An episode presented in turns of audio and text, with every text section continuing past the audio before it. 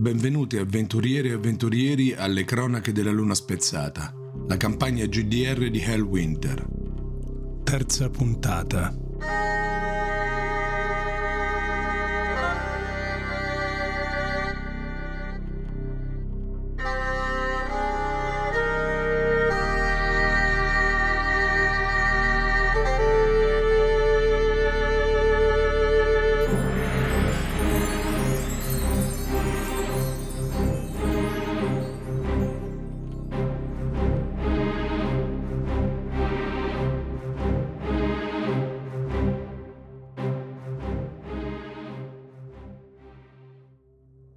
Bentornati, avventurieri, a Le cronache della luna spezzata. Se ben ricordate, eravamo rimasti con i nostri eroi ed eroine, Eird Bale, il grigio compagno, la Valchiria Lucrezia Greyweather e il Dragon Slayer, Sir Berdrain Jäger, che erano entrati nella cappella del cimitero prospicente la torre nelle colline amare, poco dopo l'amara sorte di Sir Gallaharn, che in un ultimo momento di lucidità si era gettato dalla torre, lasciando così la vita, liberandosi dal, dalla misteriosa influenza che lo stava tormentando e lasciandovi il compito di impedire che questa entità, qualunque cosa sia, possa possedere qualcun altro e cominciare di nuovo a condurlo alla disperazione e, e alla follia. La cappella è umida e fredda e le scale della cripta scendono nel buio. Voi avete acceso le vostre lanterne Vril e state scendendo le scale. Passo dopo passo i vostri scarponi e stivali risuonano nel ventre della collina con un'eco stretta, secca, e l'aria si fa sempre di più umida, soffocante. Man mano che scendete le scale l'architettura della cripta appare sempre più sconnessa, è evidente che c'è stato uno smottamento, un crollo, un terremoto, qualcosa. Vedete mm, architravi e mattoni sbeccati, le pareti sconnesse fratturate. E quando infine scendete in quella che doveva essere la cripta, vedete un vero e proprio crollo. Tutte le pareti sono venute giù, i corridoi che da qui si dipartono sono ancora percorribili, ma il caos è evidente. E le tombe che erano ospitate qui, le poche tombe che erano ospitate qui, sono state schiacciate da grossi massi di pietra che le hanno frantumate, spargendo ossa e qualche resto di corredo funebre per, per la cripta. Lo spettacolo è davvero desolante. A voi. Mi guardo intorno, mi avvicino a le tombe e facendo un, uh, un inchino eh, cerco comunque di eh, sistemare quello che rimane delle, delle ossa per comunque eh, fare una specie di tumulo con uh, le pietre che sono eh, cadute dal soffitto, eccetera. Quindi cerco comunque di ridare una degna sepoltura a quello che rimane dei, dei cavalieri che giacciono qua sotto. D'accordo. È un, uh, un'opera penosa, lenta. Eird e Lucrezia, voi potete aiutarlo a rimanere testimoni. Io in maniera un po' più pragmatica alzo la mia lanterna Brill e inizio a girare intorno a queste tombe eh, per cercare di capire se questi smottamenti possano, questi, gli ultimi smottamenti che ci sono stati possano aver aperto delle eh, caverne o delle zone che prima erano state chiuse o sigillate e mi preoccupo principalmente di questo al momento. Perfetto, Lucrezia, intanto tu che vuoi fare? Anch'io. Oh, d'accordo.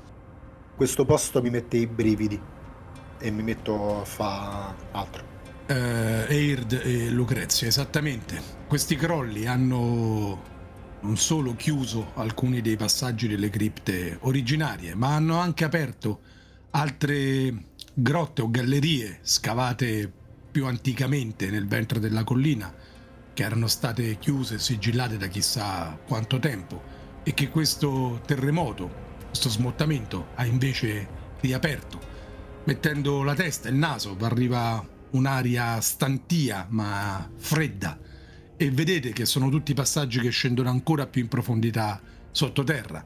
Nel frattempo tu, eh, Sir Veltrain, hai ricomposto come potevi le, i miseri resti di, di questi cavalieri. Mm, dovrete tornare in seguito se volete, o mandare qualcuno se volete dare insomma, più degna sepoltura a questi resti. Torneremo senz'altro, ma adesso abbiamo un altro compito.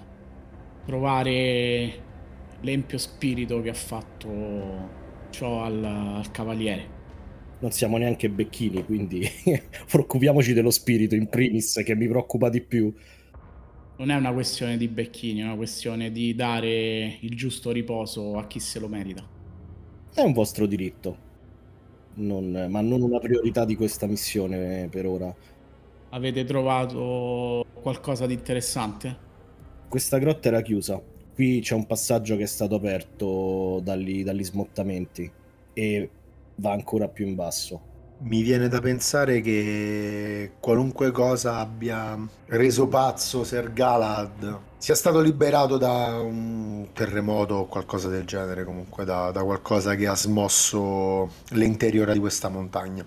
Se non aveva reso pazzo nessuno prima, sì, probabilmente questi cunicoli erano stati chiusi per un motivo e il fatto che siano aperti può significare che da, da qui sotto viene quell'entità io abbasso la lanterna per vedere se ci sono impronte. Visto è che so... qualcosa, esatto. O è entrato qualcosa. O è entrato qualcuno. No, non vedi impronte né in ingresso né in entrata, a parte quella di mh, mm, creaturine come topi o insomma il tipo di piccole creature che possono abitare questo tipo di ambiente.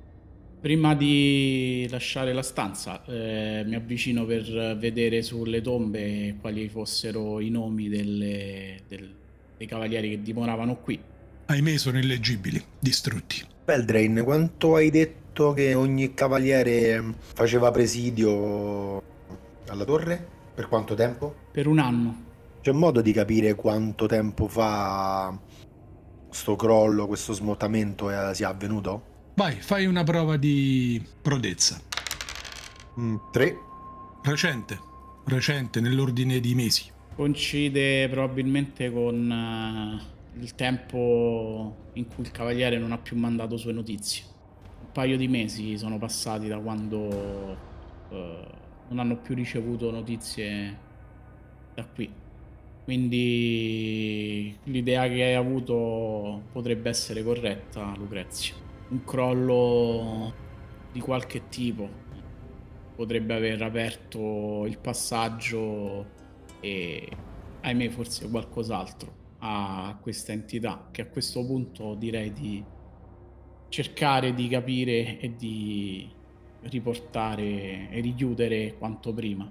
Il cavaliere non è, non è sceso, non, non ci sono impronte né in uscita né in ingresso, quindi probabilmente questa entità riesce a comunicare senza o si sposta in una maniera molto più silenziosa e eterea di quella nostra o riesce a comunicare anche a grandi distanze. Può avere effetto sugli uomini anche a grandi distanze. Beh se la mente non mi inganna abbiamo visto uh, l'abbiamo vista all'opera. I corvi se non ricordate, avevano assunto un, un moto e una forma strana. E soprattutto quando il cavaliere è poi deceduto eh, c'è stata un, un eco. È come se appunto qualcosa avesse alla fine reclamato la sua vita. Quindi probabilmente sì il, l'essere non ha una forma fisica forse e questo potrebbe essere un problema. Questo potrebbe essere un grande problema. L'unico modo è andare a vedere, proseguire e capire se c'è un modo per sigillare nuovamente questo essere. Io guardo una cosa, ci, ci, faccio caso ora. Le pietre che sono crollate che andavano a coprire questo, questo cunicolo, eh, riesco, probabilmente sono quelle che sono più vicine al crollo cerco di far caso se nell'interno o nell'esterno avessero inciso qualcosa, quindi se fosse come che ci fosse un sigillo, oltre al muro ci fosse un sigillo che impedisse eh, qualsiasi cosa ci potesse essere all'interno della montagna, di interagire con l'esterno? La risposta è sì. Vedi tracce appena appena leggibili, se non le avessi cercate non le avresti sicuramente notate. Tracce di glifi che probabilmente sono di antica origine elfica, ma molto molto antica. Mi alzo con una delle pietre, la faccio vedere sia a Lucrezia che a Sir Veldrin. C'era un sigillo, ovviamente il muro da solo non bastava, ma esula dalle mie conoscenze, credo. Anche rimettendolo a posto, non sarei neanche capace di rimetterlo a posto, probabilmente. È elfico. Servirebbe qualcuno, una- uno stregone o una strega per... eh, Ho un elfo che conosce i rituali per sigillare. Ne, ne abbiamo conosciuta una poco poco più di un giorno e mezzo fa, però credo che sia lontana ormai. Era anche molto giovane. Questi glifi sono praticamente quasi consumati dal tempo. Saranno forse un centinaio di anni o più che stanno qui. Sì, ma eh, è una strega ed è un'elfa, quindi se, se comunque sono parole, parole al cane, forse è l'unica che può riconoscerle. Dite di tornare indietro o di... No, Eh. scendiamo. Mm. Non possiamo. La... L'entità stava giocando col cavaliere volante, ma ora è libera di agire anche fuori. Il cavaliere volante. esatto. Beh, ci ha provato. Non è detto che poi ci è riuscito. Ah, Calcola, io ho collegato adesso il discorso del Cavaliere Volante, non c'era arrivato. Non mi piace questo tuo linguaggio, Eird. Abbi un po' di rispetto per chi ha dato la vita a protezione degli altri. Ne ho visti tantissimi che hanno dato la vita. Ormai l'ha data. E il suo, il suo scopo l'ha raggiunto. Ha tenuto questa entità in un modo o nell'altro qui fino al nostro arrivo. Se fosse arrivato chiunque altro, o, la- o sarebbe stato ucciso, o sarebbe diventato il- la nuova marionetta nelle mani dell'entità. Però siamo in pericolo, dobbiamo agire. È per questo che dobbiamo andare avanti. Faccio strada. Il cunicolo quanto è grosso? Posso maneggiare lo spadone o... Finché il mm, pertugio è così stretto potete camminare abbastanza comodamente, ma maneggiare eh, spade e spadoni è molto molto difficile. Spade corte? Le mie spade corte? È sicuramente più facile. Allora credo che... Beh, intanto vado avanti io, poi vedremo il da farsi. E alzo la lanterna vril- vrilla e inizio a discendere nel cunicolo. D'accordo. L'aria, sempre più soffocante, e si accompagna ad un brusco calo di temperatura che potete sperimentare sulla vostra pelle passo dopo passo, fin quando non iniziate a vedere i primi segni di brina che cosparge le, le pareti di questo cunicolo, che prende, va sempre più profondamente in discesa. Non è una cosa normale brina all'interno di una montagna. Cioè, da quello che posso sapere io. No, non lo è, non così. È un evento che si può verificare con evocazioni o presenze. Mi è capitato di vedere tipo, che ne so, botte di freddo di questo tipo in passato in- nelle indagini. Non ti è capitato direttamente, ma hai sentito raccontare prodigi di ogni sorta e questo sicuramente non è naturale. Metto una mano sulla spalla di Sir Veldrin. Da qui la situazione potrebbe iniziare a diventare più spinosa. Questa brina non è naturale, ho sentito compagni parlare del fatto che evocazioni demoniache o presenze demoniache possano avere questo effetto. Passo la mano sulla, sulla roccia. Sì, effettivamente eh, anche in- nei racconti dei cavalieri dei Dragon Slayer si parla di cose abbastanza particolari, in eh, eventi abbastanza particolari in tane dei draghi, quindi posso eh, immaginare che un'entità maligna po- possa generare qualcosa del genere. E perché? Potrebbe esserci un drago qui sotto, niente niente. Potrebbe. Può governare la mente di una persona, un drago? Ho letto eh, descrizioni, sono creature molto intelligenti e creature antiche, eh, dai poteri al più sconosciuti, quindi sì, potrebbe. E qui andiamo su un breve flashback. che riguarda il nostro cavaliere Dragon Slayer, Sir Veldrain. È un flashback che risale a circa un paio di settimane fa. Ti stavi recando a Stormhold per uh, addestrare le reclute e mentre stavi attraversando un tratto solitario di strada hai ad un certo punto udito una voce rimbombare cupamente fra gli alberi che bordavano la strada. Veldrain. Veldrain Jäger. Io ti vedo. Mostrati, mostrati, fatti vedere e affrontami faccia a faccia, non nasconderti come stai facendo da da molto tempo. Al momento opportuno ci incontreremo Veldrain Jäger. Ma per ora voglio divertirmi a tormentare i tuoi sogni. Maledetto, ti troverò e ti distruggerò. Fosse l'ultima cosa che faccio. E questo conclude il nostro breve flashback. Torniamo al presente.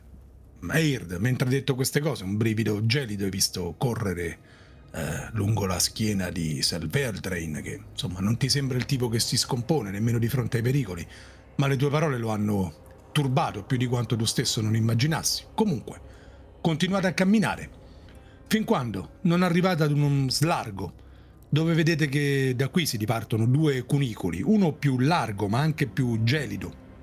Le pareti sono completamente incrostate di questa brina scagliosa e appuntita. Un altro invece più stretto e che scende più direttamente in profondità. Anche questo è ghiacciato ma non come quell'altro. Se dovessi dare un'opinione più ripido e più, ghiacci- più ripido e comunque ghiacciato, secondo me è difficile da, da discendere. Potremmo avere anche proprio problemi di stabilità. Potremmo sci- rischiare di scivolare. E qui ci sono segni, nei, nei due corridoi ci sono segni di qualche creatura, di qualcosa che è uscita, è entrata al suo interno, magari strisciando o... No, assolutamente. Deserto e solitario. Il terreno sembra completamente non smosso, cioè un terreno che è stato qui e nessuno l'ha calpestato da tempo immemore. Sì, esattamente. Anche perché c'è brina, quindi qualsiasi tipo di... anche per terra c'è? Sì, adesso sì, anche per terra. Quindi qualsiasi, qualsiasi traccia adesso dovrebbe essere più evidente. Sì, Una scelta difficile. Un corridoio che prosegue nel ventre della collina o l'altro corridoio che va compre- diciamo che in cui aumenta il gelo. Io sono sempre dell'idea che lasciarsi una strada aperta alle spalle non è mai la mossa più saggia. Se, se uno dei due corridoi porta nelle viscere della collina e l'altro, diciamo, rimane più o meno su, su questo livello, io mi assicurerei che prima di, prima di scendere che nessuno ci possa attaccare alle spalle. Abbiamo detto l'altro il corridoio, quello con eh, brina e ghiaccio, è più, gra- più largo, giusto? sì, è più largo. Qui si può maneggiare spade e spadone all'interno. Un po' più facilmente, sì. A naso dove c'è più freddo è anche più facile che ci avviciniamo alla sua sorgente. Se siamo tutti convinti, andiamo da quella parte allora. Scuotere lo spadone. E D'accordo. Anch'io imbraccio spada e scudo. Perfetto. Un po' scomodi.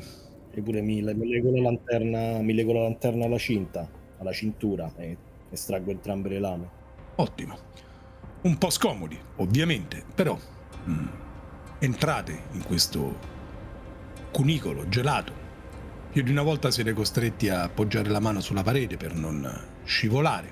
State avanzando ormai da parecchie centinaia di metri. State scendendo, non molto rapidamente, ma state nel ventre proprio profondo e gelido della terra. Quando ad un tratto, a destra e a sinistra, due grosse, violente folate di vento vi fanno fermare e scompigliano i capelli e i mantelli. perché vedete che siete arrivati all'orlo di un precipizio gelato. In fondo potete vedere eh, stalattiti che spuntano dal, dal, suolo, in alto, stalagmiti, vi sembra di stare nel ventre di, di un geode eh, di ghiaccio. E il camminamento che stavate seguendo diventa una lingua, praticamente di una schiena d'asino, di, di ghiaccio, che prosegue per una cinquantina di metri, attraversando questo abisso gelato e appuntito fino a, ad un punto dove poi rientra e non ha più il precipizio a destra e a sinistra. E una domanda, eh, dalle conoscenze che ho, eh, è possibile che magari un, un drago, magari non so, un drago bianco, un drago delle montagne, possa generare questo tipo di clima all'interno di, di una caverna? Potrebbe essere, potrebbe essere. Cadendo di sotto, quant'è il volo all'incirca? Saranno 8 metri, 10 metri. Un bel volo. Ma, ma faccio, credo che non la racconteremo. Io sono più leggero, voi avete le armature. Sì, eh, stavo pensando la stessa cosa. Eh, abbiamo delle corde per legarci, magari... Nel vostro equipaggiamento avete delle corde, sì. Ok, a questo punto magari vai tu avanti, Aird, ti, ti leghiamo. E una volta dall'altra parte eh, faremo la stessa cosa con chi viene dopo. Sì, non so se abbiamo, cerco nell'attrezzatura, se abbiamo anche dei picchetti magari per uh, picchettare la corda in maniera da, uh, te, diciamo, avere un passaggio un po' più sicuro sul ponte. Ahimè, quelli no, vi mancano. Io mi, le- io mi lego la corda, vado per primo e se rischio di cadere tenetemi. Quando arrivo dall'altra parte, il secondo sarà tenuto da chi sta da un lato e chi dall'altro, e il terzo lo terremo in due dall'altro lato. Va bene. Quindi va avanti Eird per primo, d'accordo. Fai una prova di prodezza con uh, svantaggio. È molto difficile passare da qui. No, ho fatto 10, ma il primo dado è... Eh... No, aspetta, come funziona lo svantaggio? Il primo dado deve essere... Più basso. 6 e 4. Quindi il primo dato è 6, il secondo è 4. Eh, però non hai 10 di prodezza, quindi è fallita. E arrivato a circa metà del camminamento, metti un eh, piede in fallo e scivoli giù. Lo tengo la corda, come vedo che è, diciamo, è scivolato, sta cadendo. Eh, tengo la corda e mi preparo al contraccolpo del, del peso. Perfetto, reggerlo non è difficile anche perché siete in due tu, uh, come un pendolo impazzito, sfiori proprio la, la punta delle, delle stalattiti più, più, alte che ti uh, colpiscono, perdi due punti sangue, ma ti risparmi la, il, il danno peggiore, cioè quello di rimanere infilzato su queste punte ghiacciate. Poi con fatica riesci a risalire da dove sei partito, però. Ok, se io con l'equipaggiamento leggero ho avuto queste difficoltà, con uno più pesante mi sembra possibile passare sto coso. Dimmi te provo ad andare avanti. Mo, mo, io saggio anche se tenga questo camminamento. Potresti provare ad andare con le spade in avanti per cercare magari di avere un appiglio nel momento in cui magari dovessi scivolare. Sì, ma non credo che le mie spade possano penetrare il ghiaccio qui. Però proviamo. Proviamo. Per ora è stato abbastanza resistente. Almeno sotto il mio peso non ho sentito quel scricchio lì. No, non, non hai sentito scricchioli particolarmente preoccupanti. Provo ad andare avanti. Mi faccio l'ultima metà, un po' più piano. Ogni piede che poggio, faccio poca poca pressione per sentire se regge, poi poi vado avanti. Perfetto, fai un'altra prova di prodezza, stavolta senza svantaggio. 7, 4 e 3, 7 che mi bastano perché dovrei avere eh, 8, sì. A fatica, è molto più cauto, riesci ad arrivare dall'altra parte trovi anche un appiglio se vuoi dove assicurare la corda. Subito. Intanto la lego a questo, a questo appiglio, a questa cosa che spunta. Bene. Faccio un cenno dall'altro lato, alzo la lanterna. Sembra reggere. Chi va ora? E allora vado, vado io per seconda. Vai Lucrezia, una prova di prodezza con svantaggio anche per te. Se il primo dado è più basso del secondo, hai fallito automaticamente la prova. Faccio 7. E il primo dado quanto fa? Il primo dado fa 4. Il secondo? 3. Ce la fai, scricchiola un po' di più sotto il peso della tua armatura. Eh, in più di un'occasione hai paura che possa cedere il camminamento, ma no, arrivi dall'altra parte, sana e salva. E adesso tocca a me. Rinfodero lo spadone. Punto bene i piedi cercando un, uh, un punto sicuro dove fare resistenza se lui dovesse scivolare. E molto lentamente procedo sul ponte. Avanzi, anche per te una prova di prodezza con svantaggio. 3, 2, 5, fatto. Con svantaggio il primo dado fa 3? Ah no, è vero, è fallito. Eh, prova automaticamente fallita. A metà, infine, il camminamento non regge questo tuo ulteriore passaggio e con un fragore di ghiaccio che si spezza, crolla. Tenti uno scatto mh, di corsa mentre alle tue spalle, blocco dopo blocco, il camminamento eh, viene giù. Vai, una prova di destino. Fatto, 3, 1, 2. Lo, lo aiuto tirando violentemente la corda. Noi tiriamo. A, a rotta di collo, proprio l'ultimo blocco cade praticamente, ti, ti scivola da sotto ai piedi, ma i tuoi amici con un ultimo strattone ti tirano dall'altra parte. Per un pelo, solo per un pelo, sei salvo. Grazie, grazie ragazzi. Io guardo sconsolato il fatto che non c'è più il ponte per tornare indietro. Soprattutto non abbiamo una via di ritorno, esatto. Dovremmo passare per sotto. La corda, la corda arriva fino giù? La corda volendo scende fino giù, sì. Possiamo passare per sotto. Preoccupiamocene dopo. Per adesso dobbiamo andare avanti. Io la slego e la ripongo nella- nello zaino. E di nuovo vado avanti io, lanterna legata al fianco. Pochi passi, veramente pochi passi, vi introducono in una grande caverna molto ampia dall'aspetto irregolare.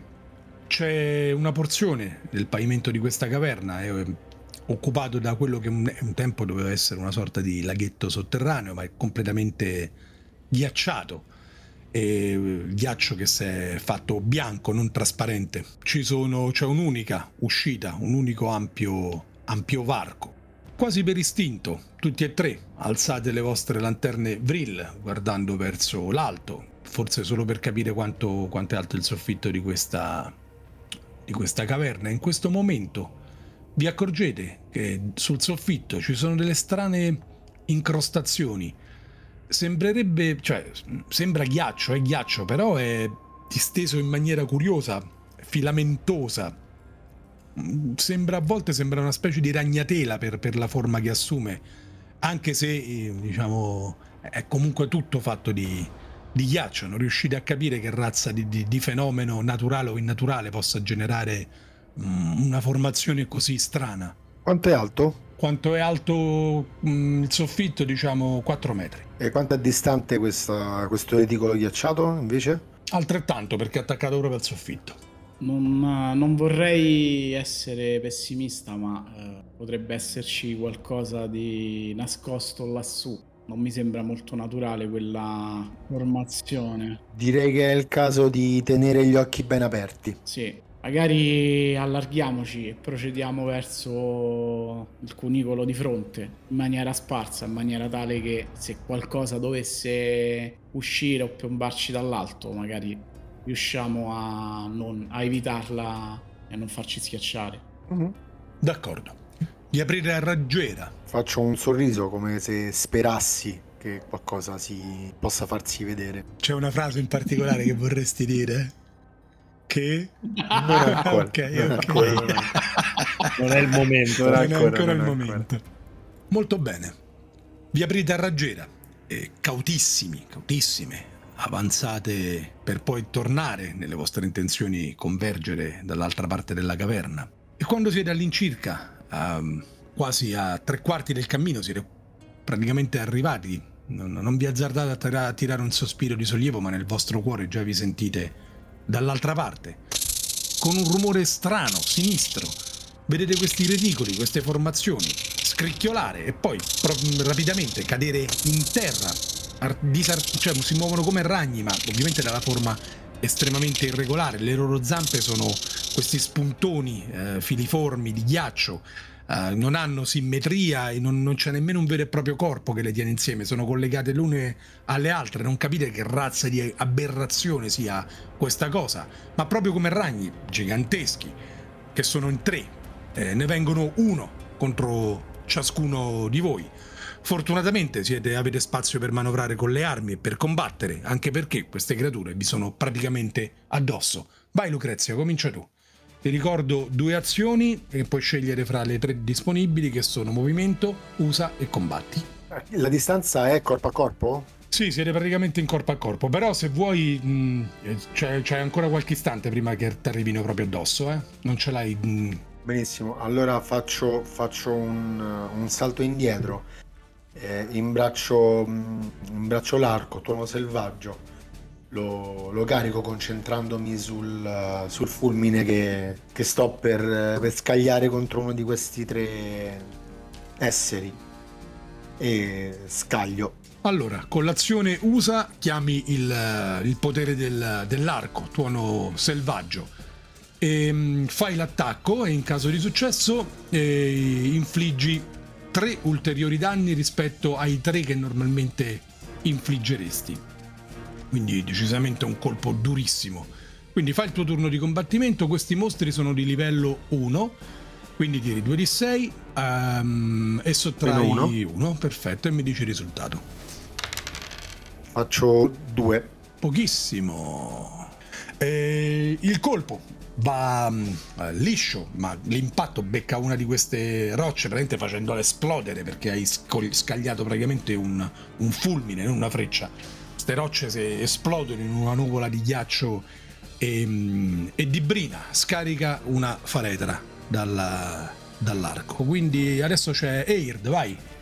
Uh, ce l'ho gittata di, di lame? Eh, di corpo a corpo dici sì sì, ti basta fare un passo e gli sei in corpo a corpo.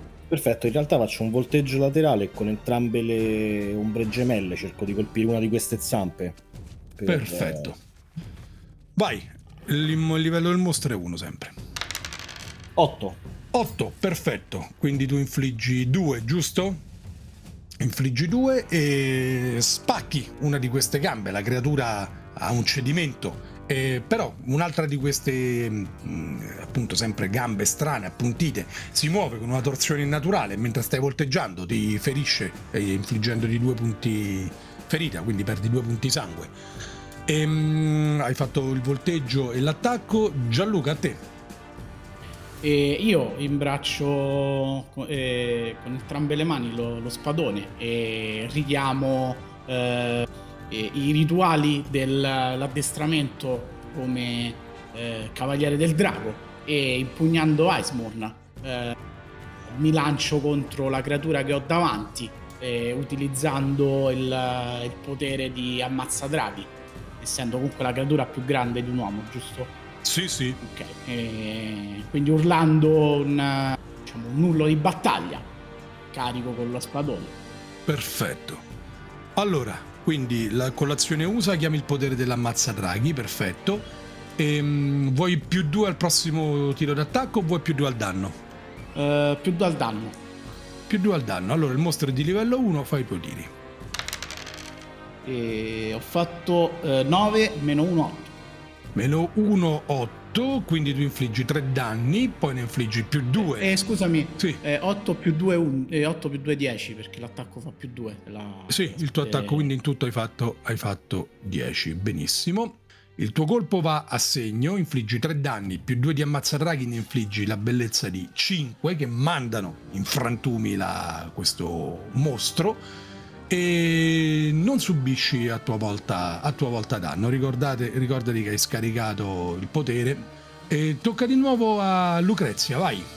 Ok, e provo a scagliare una, una seconda freccia se ho il tempo. E, ehm, con un'azione di movimento ti puoi tenere indietro. Sì. E poi puoi scagliare uh, ancora. Um, fai prima il tuo tiro di ricarica, vedi se ricarichi il tuono selvaggio. Tira un dado. Due, no. No, non la ricarichi, però vai, fai il tuo tiro d'attacco. 9. E stavolta il colpo va a segno, la freccia si pianta nella, nella creatura quasi eh, squassandola, eh, ma ancora tremolante con qualche gambetta ancora in, in, che la tiene in piedi, si muove strana ma ancora è, è in, in, funzione. Um, Eird, vai. Io uso la pioggia di lame, quindi allargo le braccia, evoco pugnali tutti intorno alla creatura e poi glieli faccio andare addosso. Scarica il potere e tira un D6 per determinare 4.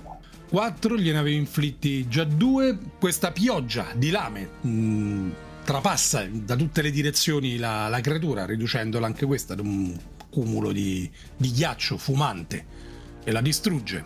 Eh, La seconda azione a me sposto per ingaggiare l'ultima creatura rimasta. Se non è morta, poi dopo. ti muovi, ti sposti sull'ultima creatura rimasta, che qual è quella di, Lucrezia. di Lucrezia. Perfetto. Ehm, Gianluca, E anch'io eh, mi sposto verso la.